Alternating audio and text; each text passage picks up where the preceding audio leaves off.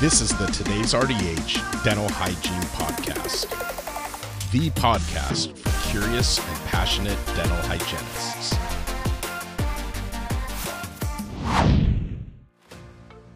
Kara RDH here, and I want to thank Listerine for sponsoring this podcast audio article.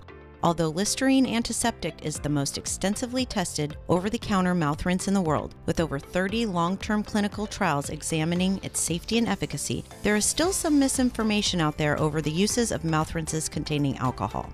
To help understand the safety of alcohol containing mouth rinses, in case any patients ask you about it, head on over to rdh.tv slash Listerine Safety.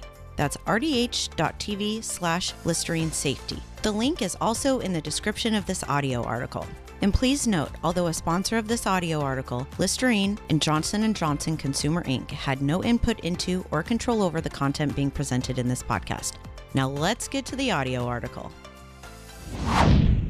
Five Things to Know About HIPAA When Patients Request Dental Records by Spring Hatfield. RDH BSPH. Over the past month, I've frequently seen posts on social media about patients being denied access to their records and radiographs. This is a direct violation of HIPAA, and dental practices with any policy limiting or creating a barrier to the patient's access to their records could lead to a steep fine. This article aims to clarify the patient's rights and provide references for dental professionals who may need to address this issue in their practice. 1. Are patients required to sign a release form for records? The HIPAA privacy rule does not require a covered entity to obtain patient consent to use protected health information, PHI, for specified purposes of treatment, payment, or healthcare operations. Covered entities are defined as health plans, healthcare clearinghouses, and healthcare providers who electronically transmit any health information. Nonetheless, covered entities may require individuals to request access in writing or through other means,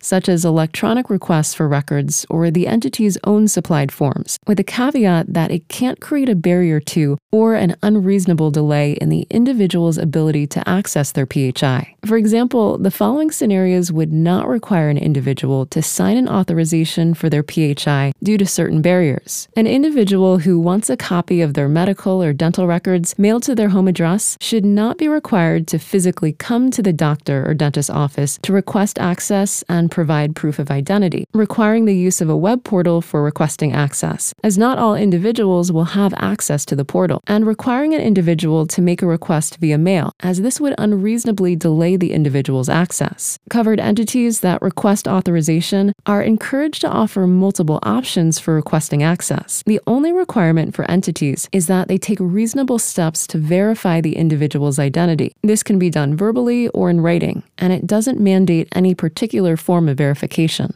Two, can offices charge the patient for their records? Yes, they can, but it must be a reasonable fee that's based on the cost to produce the PHI, and the fee can only include the following labor for copying the PHI requested, supplies for creating the copy, postage if the requested PHI will be mailed, and preparation of an explanation or summary of the PHI if requested or necessary. This may be necessary to explain abbreviations and medical or dental terminology used in the requested records. Nonetheless, entities are encouraged to provide individuals with their PHI free of charge. 3. Can offices withhold records due to an unpaid bill? No, they can't. A covered entity cannot withhold PHI on the grounds that the individual has an unpaid bill. There are very limited circumstances for which an entity can deny an individual's request for access to their PHI. For instance, denial of PHI access can be made due to the likelihood that it might endanger the life or physical safety of the individual or another person. For a comprehensive list of grounds for denial, you can refer to 45 CFR 164.524A2 4. You can also access that information from the link in the article on our website. Unmet financial obligations are not an acceptable ground to deny any individual access to their PHI. 4. Is there a time frame in which offices must send records? Yes, there is. Entities have 30 calendar days to provide the requested PHI to the individual. The 30 calendar days is an outer limit, and entities are encouraged to respond and provide access to the individual's PHI as soon as possible. Considering the popularity of electronically stored records, entities should be able to provide the individual with their PHI instantaneously in most scenarios. If the covered entity is unable to provide access within 30 calendar days due to the individual's records being archived off-site, the entity may extend the time to no more than an additional 30 calendar days. However, in order to extend the time frame, the entity must inform the individual within 30 calendar days in writing the reason for the need to extend the time frame. This letter should also include a specific date the entity will provide the individual access to their PHI. Only one extension is permitted per request. 5. What can be done if the office still refuses to release the records or radiographs? My first course of action would be to contact the practice that's withholding the PHI and kindly advise them that they're violating the HIPAA right to access provision. Though all practices should know what's required under HIPAA, some unfortunately don't. I'd give the office the benefit of the doubt unless their response were delayed without a reason for not providing access to the PHI or sending the requested records. In this case, I'd recommend the patient file a complaint with the U.S. Department of Health and Human Services Office of Civil Rights. OCR. Anyone can file a complaint. The healthcare provider may assist the individual in filing a complaint, or the healthcare provider could file a complaint on the individual's behalf. If an individual decides to file a complaint, the following are the requirements for the complaint. Must be filed in writing by mail, fax, email, or via the OCR complaint portal. Must name the covered entity or business associate involved, and describe the acts or omissions you believe violated the requirements of the privacy, security, or breach notification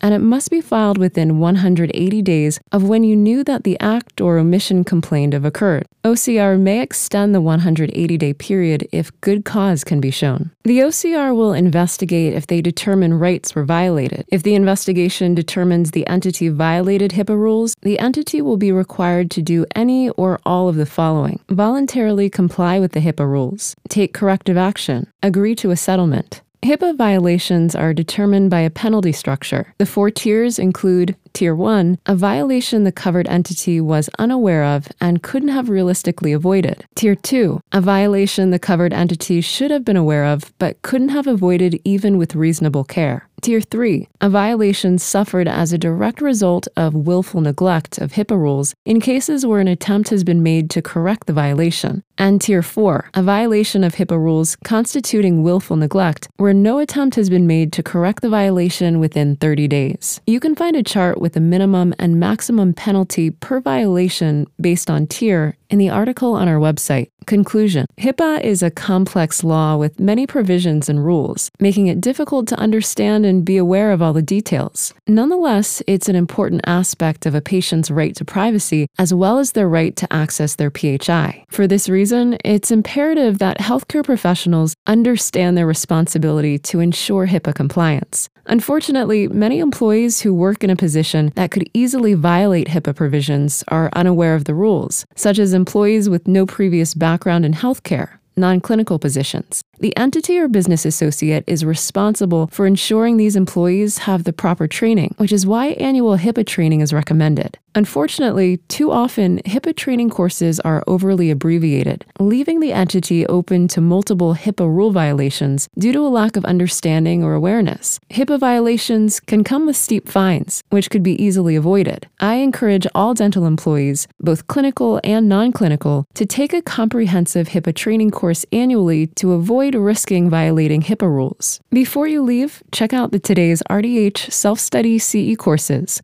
All courses are peer reviewed and non sponsored to focus solely on high quality education. You can find out more by visiting dentalce.todaysrdh.com.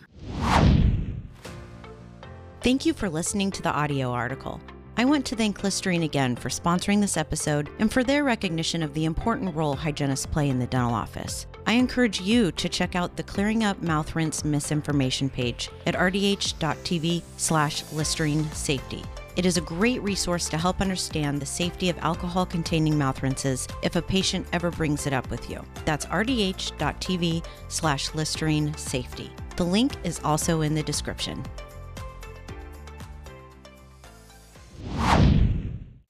Thank you for listening to the Today's RDH Dental Hygiene Podcast.